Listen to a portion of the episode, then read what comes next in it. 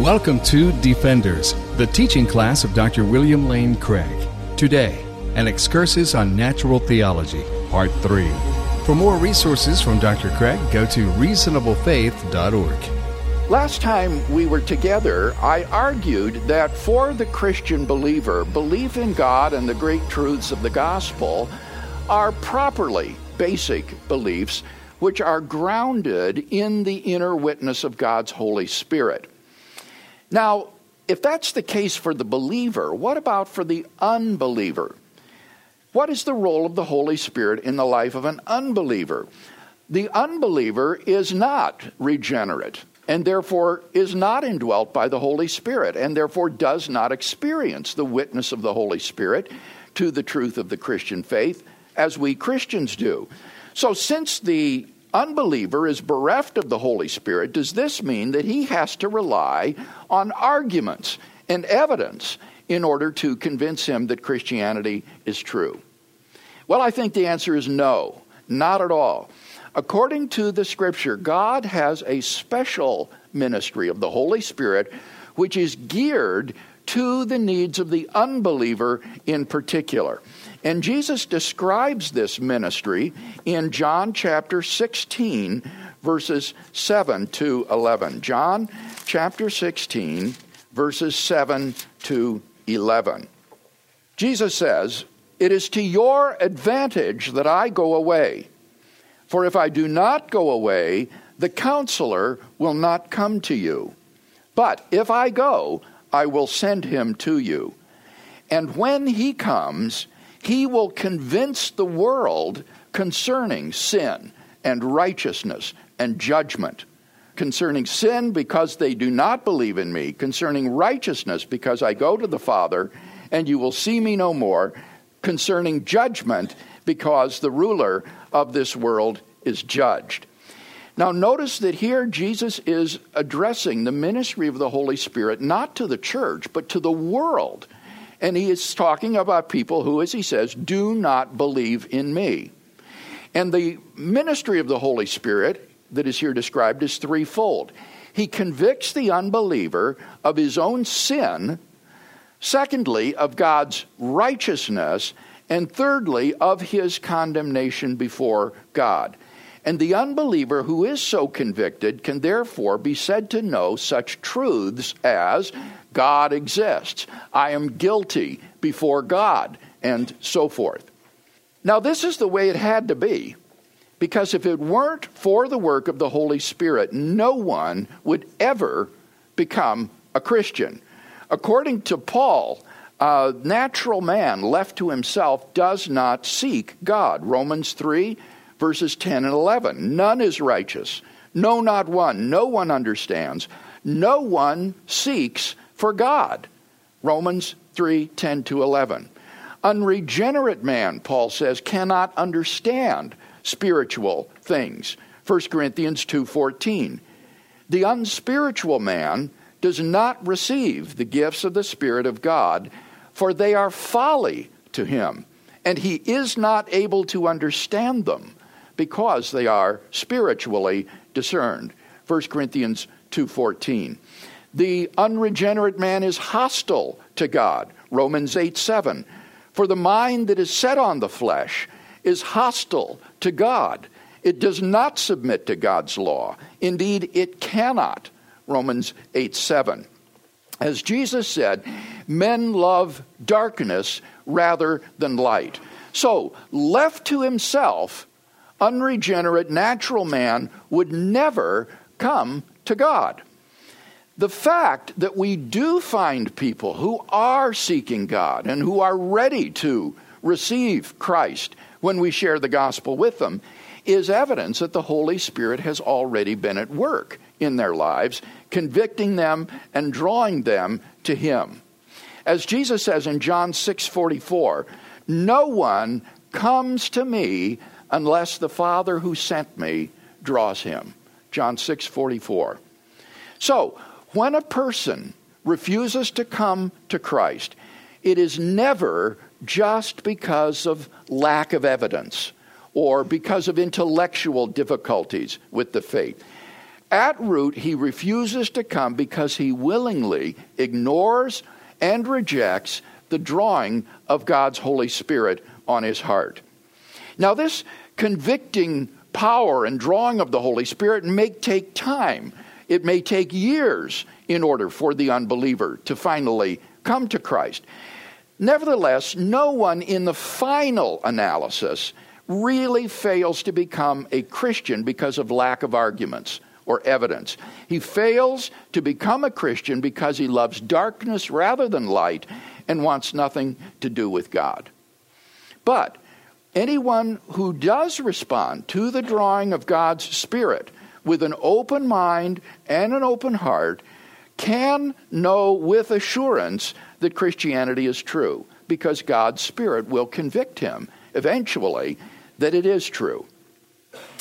Listen to the words of Jesus in John chapter 7, verses 16 and 17. John chapter 7, verses 16 and 17, I think two of the most remarkable verses in the New Testament. Jesus said, My teaching is not mine, but his who sent me. If any man's will is to do his will, he shall know whether the teaching is from God or whether I'm speaking on my own authority. Here, Jesus said that if anyone is truly seeking God, if his will is to do God's will, then he'll know that this teaching is from God, uh, or that Jesus just speaking on his own uh, opinion.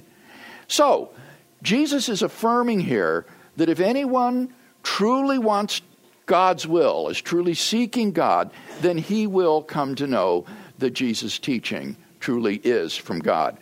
So then, I think for the unbeliever as well as for the believer, it is the testimony of God's Spirit that ultimately assures him of the truth of Christianity. The unbeliever who is truly seeking God will be convinced of the truth of the Christian message.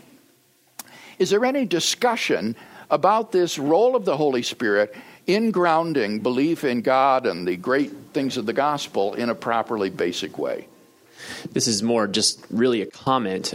I read years ago when I first became a Christian in 2006 a book by Dinesh D'Souza called What's So Great About Christianity. And in that book, he was talking about uh, kind of this idea of people looking at evidence and trying to get to God and like, can you argue your way to God or whatever? And he said, mo- for most people, most people don't believe in God because of an argument. Most people just either know that Christianity is true through the witness of the Holy Spirit and that kind of deal. And he said, if you think about it, if you had to argue your way to God, then getting to heaven would be like getting into Harvard.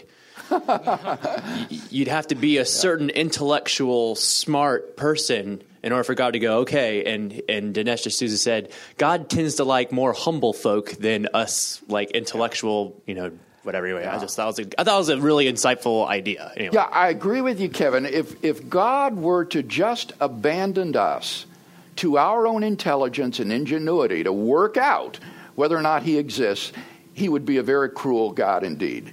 But God loves us. He loves people. And so, by His Holy Spirit, He seeks to draw them to himself. Now, that doesn't mean, as we'll see, that there aren't evidence and arguments sufficient for knowing the truth of Christianity, but it is to say that they're not necessary. Um, and that a loving God can bring people to a knowledge of himself apart from argument if that needs to be the case. Uh, yes, Don. Bill, we have been visited in our home in our home by the Mormons. Yes. And they sit down and the thing they say over and over again is, I can feel it in my heart. I can feel it in my heart. And h- how do you explain that? I mean, are they, is it indigestion or?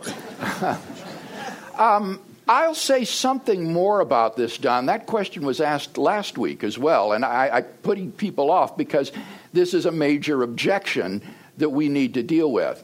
Um, but what I would simply say in a nutshell is this: is that Spurious claims to a witness of the Holy Spirit do nothing to undermine logically the authenticity of a true claim to the Holy Spirit. Just because someone falsely claims to know something by the burning of the bosom or an immediate experience of God doesn't mean that a person who has the genuine article is therefore unwarranted in what he believes. And I, I think that's sufficient to uh, undermine that uh, objection. But we'll say more about it when we, we get to it. Okay. Um, one more thing. When we were in San Francisco, before I was a Christian, um, they had a church out there, Glide Memorial, that was an incredible ministry to the street people. And the drug dealers and the prostitutes and all of the gang members showed up on Sunday morning and they danced around and they sung the songs and they felt great. They left the church, went right back out onto the street and did their same things all over again. That's a terrible way, or at the time, it was a terrible way for me to see Christianity. Hmm. I just said, wow, this is really neat. You can just do whatever you want as long as you go on Sunday morning and sing. Yeah, yeah that's what James calls a dead faith, a faith without works. It doesn't have any fruit in a person's life. And it's not enough just to um, go to church for emotional experiences. It, it needs to manifest itself in your life. If it's a genuine witness of the Holy Spirit that you've received, then you will bear the fruit of the Spirit right? Love, joy, peace, patience, kindness, goodness, faithfulness, self control. These are the fruit of the life of a person who is genuinely indwelt and filled with the Holy Spirit. All right, now um, I've argued that belief in God and the truths of the gospel are properly basic, both for the believer and for the unbeliever alike, grounded in the testimony of the Holy Spirit. Now, does this mean that it is simply rational to believe in God and Christianity? Or does it mean that this belief is actually warranted? Now, what's the difference between these? Um, Plantinga distinguishes rationality and warrant. He argues that belief in God is not merely rational for uh, someone um, on the basis of the Spirit's witness, but that it is actually uh, warranted for them so that they can know that God exists a belief can be rational even though it's in fact false. When we say that a belief is rational, we mean uh, either that the person doesn't violate any epistemological duty in believing that, he's within his epistemological rights in believing that, or we mean that he exhibits no defect in his cognitive structure. Um, he's not doing anything wrong or, or misshapen uh, with regard to his system of beliefs. And it's clear that a belief could be rational in that sense and yet be false. For example, if you were to meet someone for the first time and he were to say to you, Hello, my name is Mark, I would be rational to believe that his name is Mark. But it's possible that it's not Mark. He might be lying for some reason to me. I'm not saying you are Mark, but uh, it, it, could be some other name. And so I would be rational in believing what turns out to be a false belief. So uh, being properly basic in merely enough to be rational um, isn't really enough. What we want to know is is this belief warranted for us in such a way that we can be said to actually have knowledge of the existence of God and of Christianity's truth. And in Plantinga's view, uh, we do have warrant and not merely rationality. For Plantinga, the inner witness of the Holy Spirit is the close analog of a cognitive faculty that we have. And uh, in that sense, it is a belief forming mechanism which can be uh, reliable. And he thinks that the beliefs formed by this quote unquote mechanism meet the conditions for being warranted. And therefore, he would say that we can know the truths uh, of the gospel through the witness of the Holy Spirit. So that these are warranted for us. We have genuine knowledge of the truth of uh, the existence of God and the great things of the gospel. Now, because we know the great truths of the gospel through the Holy Spirit's work, it follows that you don't need to have any evidence for them.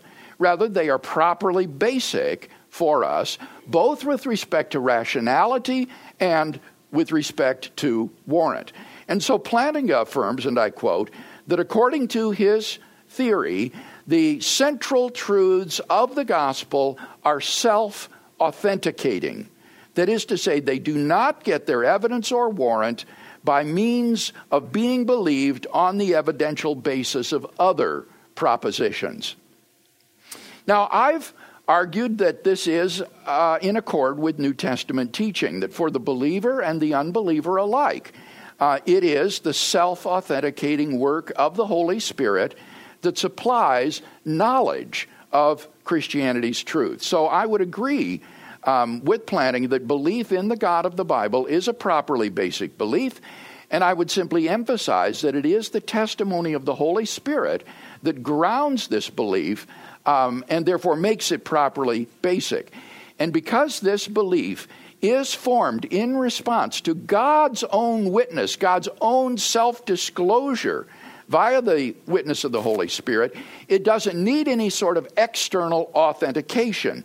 It's not merely rational for us to believe what God says, but it constitutes knowledge. We actually have knowledge of Christianity's truth through the witness of the Holy Spirit. So, what then is the role of argument and evidence in knowing uh, Christianity's truth? Well, I've already said that the fundamental way in which we know the truth of Christianity is through the self authenticating witness of the Holy Spirit. And therefore, the only role that's left for argument and evidence to play is a subsidiary role. And here I think Martin Luther correctly distinguished between what he called the magisterial and the ministerial uses of reason. The magisterial and the ministerial uses of reason. What are these?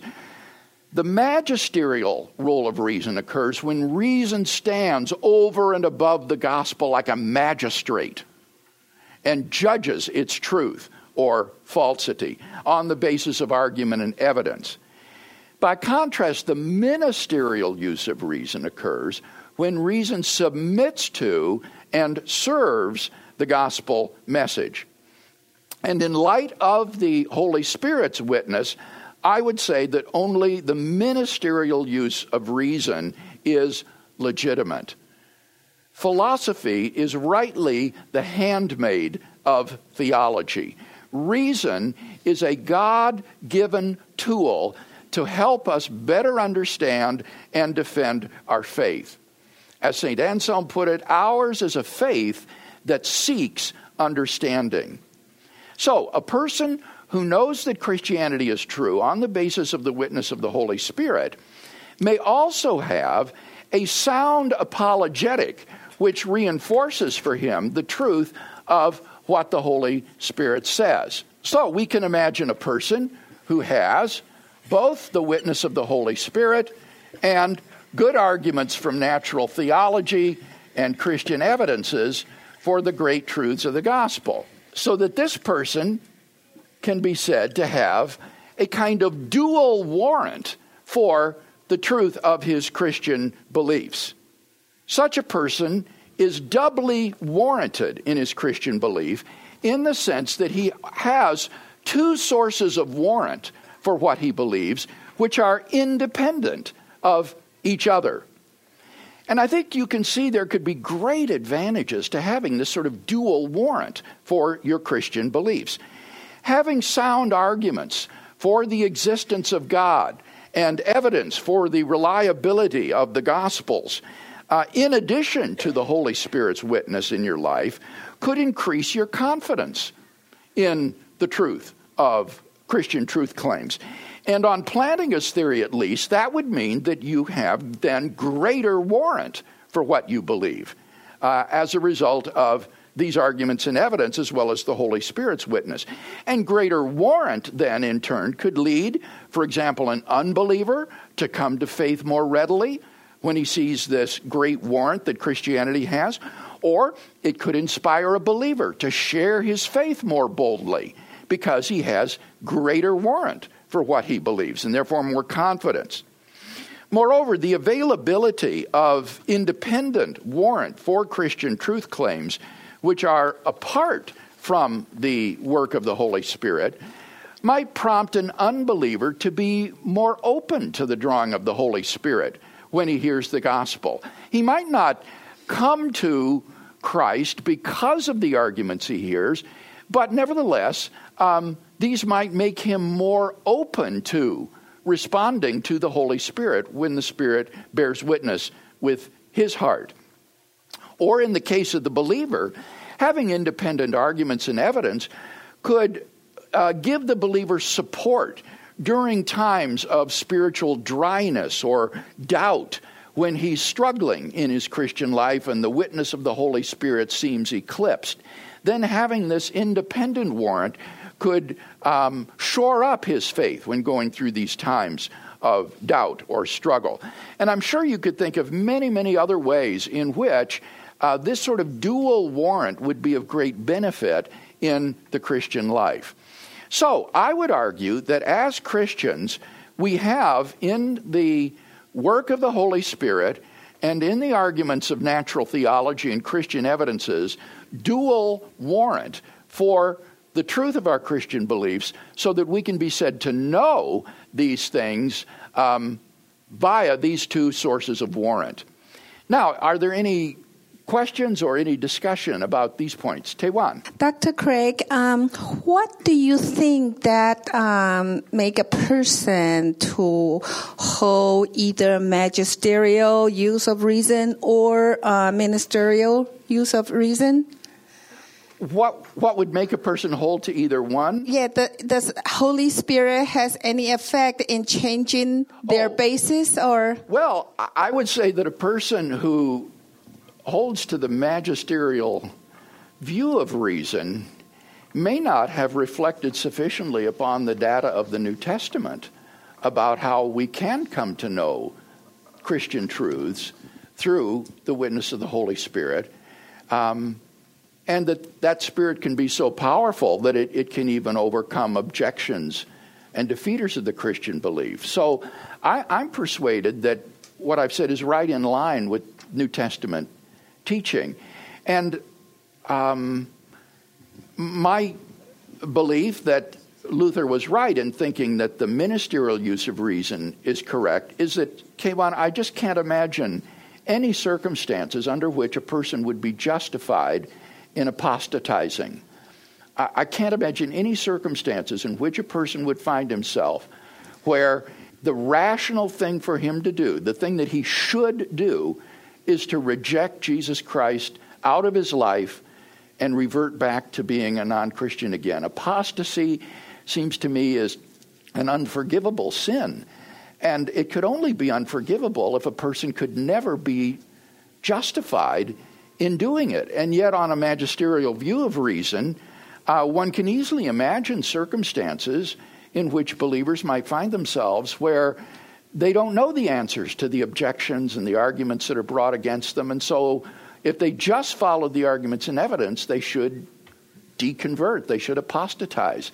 And, uh, to my mind, that's just unconscionable. There must be, I think, there, there's got to be some other warrant that would enable the person justifiably to persevere in his faith. Um, despite you, his inability to answer the objections. Would you say that at the decision of uh, accepting Christ make a per, make such a shift?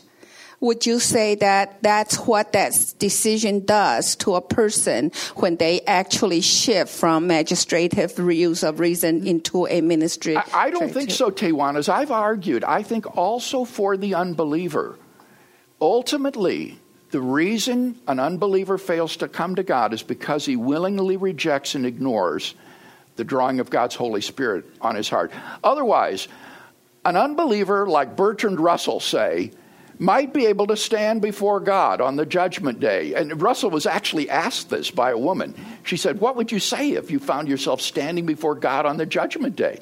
And Russell replied, I would say, Not enough evidence, God. Not enough evidence. Well, some people might be able to be justified in saying that if there were no witness of the Holy Spirit. Uh, imagine somebody raised in Soviet Russia uh, who never had a chance to hear the gospel and was indoctrinated with Marxist propaganda at the university. Uh, such a person might find himself in that sort of situation. Um, and yet, I don't think, again, uh, it, it, on the New Testament, anybody would ever be justified in rejecting Jesus Christ. Nobody would be able to stand before God on the judgment day and excuse his unbelief by saying, well, there wasn't enough evidence.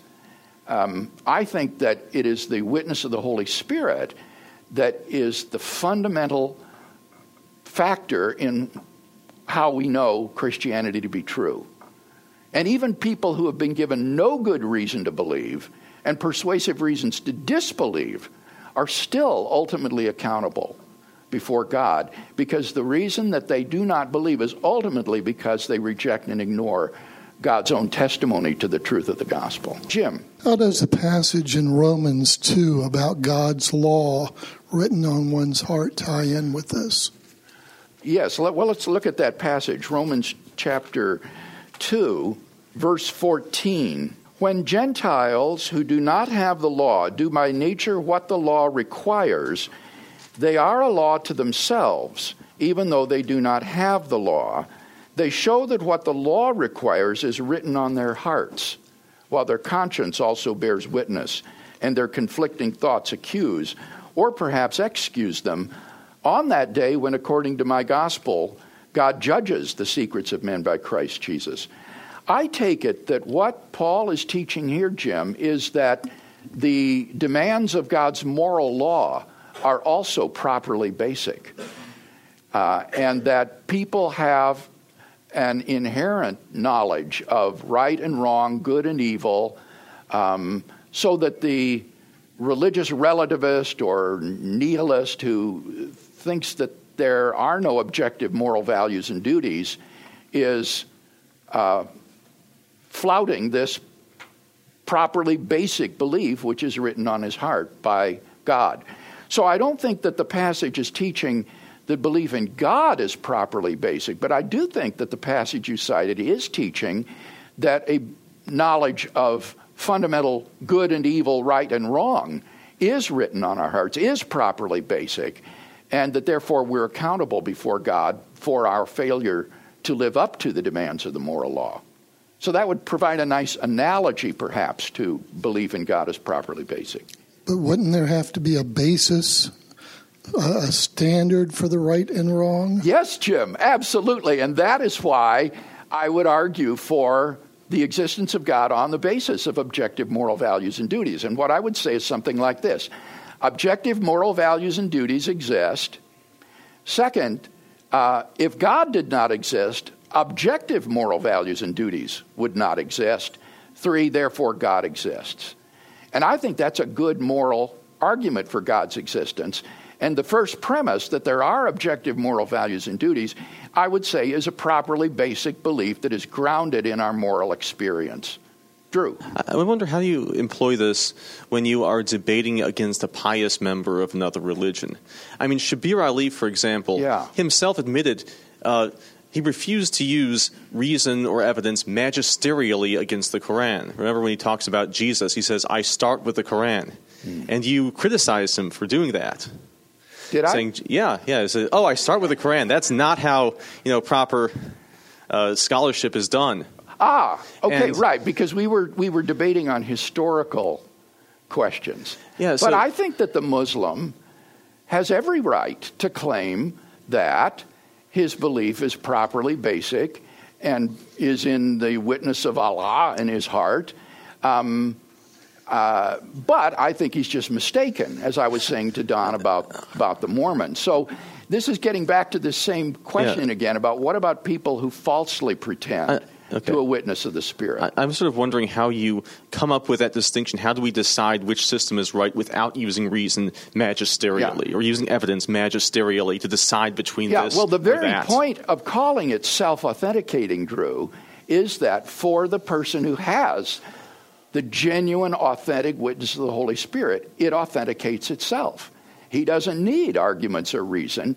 For the person who really has it, he knows he has it. Um, it's the person who doesn't have it, who has a false, counterfeit religious experience, who is in trouble and whose confidence may be shaken when we present arguments and evidence against his view. And that will be the hope is that because we know he doesn't really have an authentic witness of the Holy Spirit to the truth of Mormonism or Islam, that when we share these arguments and evidence against Mormonism and Islam, that they may penetrate and shake his confidence, and he may lose uh, his confidence in this false religion to which he adheres. Steve. Um, it seems like we sometimes use the word know and believe interchangeably, and seems that we can believe without doubt, but that's different than knowing. Right, that's right, Steve.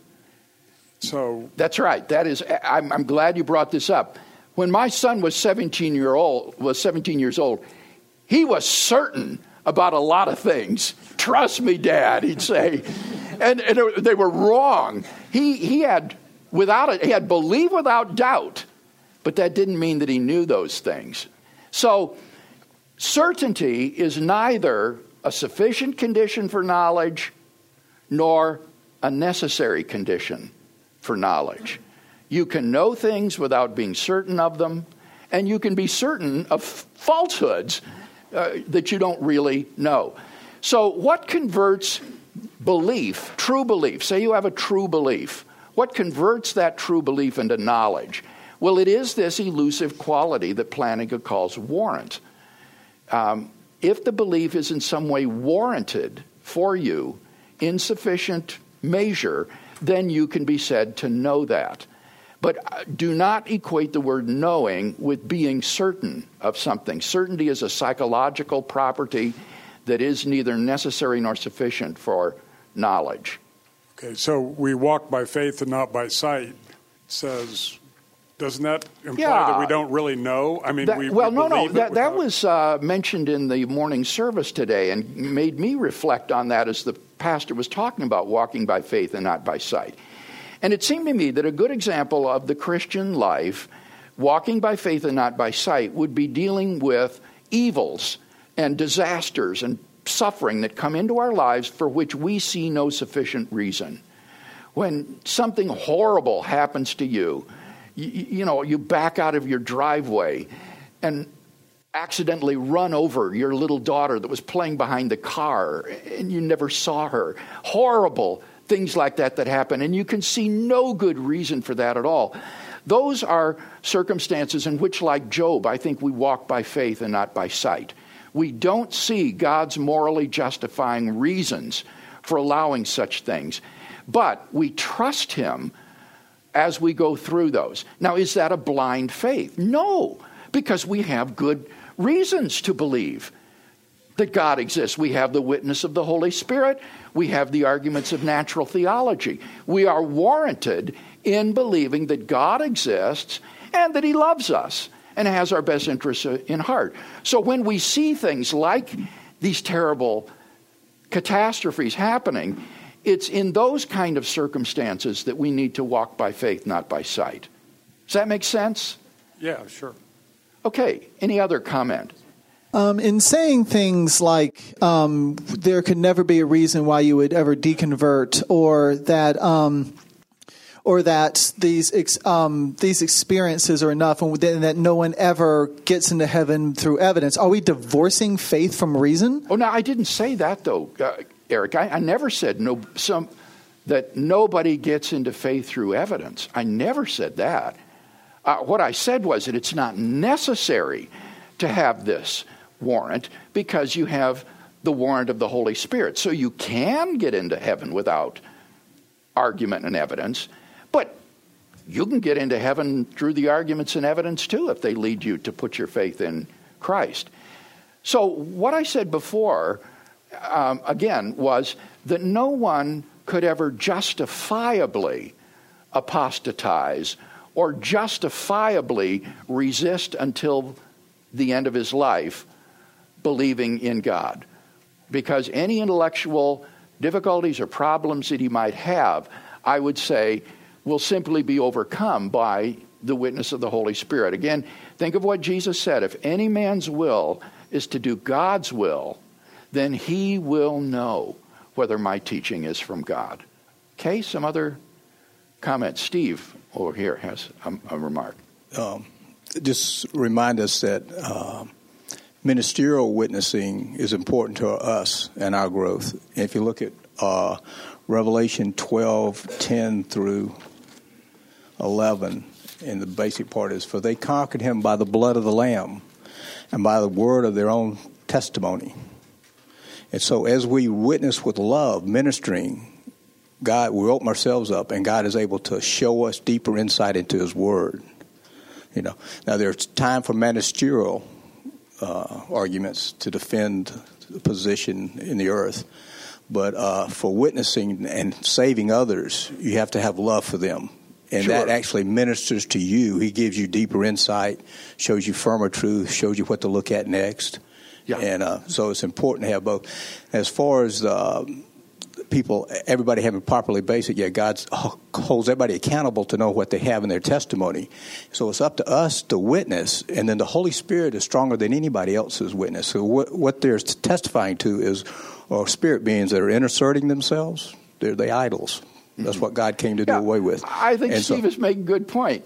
Don't you believe that the Holy Spirit is more powerful and can overcome the false testimony that a Muslim experiences to the truth of the Quran or Allah? Do you really think that God is so weak that he can't overcome that and, sort of psychological experience? I think he can. And they'll feel con- conviction when you witness to them and you tell them now, just accept it. You know, that's God. And don't discount it because he's telling you you've got an error in your way. Yeah. That's, that's rejecting right. the Holy yeah, Spirit. The role of the Holy Spirit, remember, is to convict those who do not believe in me of sin and righteousness and judgment. So share your faith trusting the Holy Spirit to secretly be at work. And you have to heart. do it with love, and they have to yeah, see it, or else course. they will never trust in that conviction that is from love. Yeah, that's right. That's right. Okay, well, good. Now, what we will talk about next time is this now uh, long delayed objection about defeaters.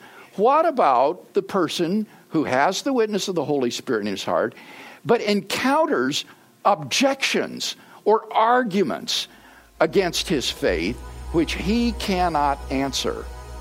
How do we deal with the rationality and the warrant of belief in Christianity in that kind of difficult circumstance? That's the question we'll take up next Sunday. The copyright for the content of this recording is held by Dr. William Lane Craig. For more, go to reasonablefaith.org.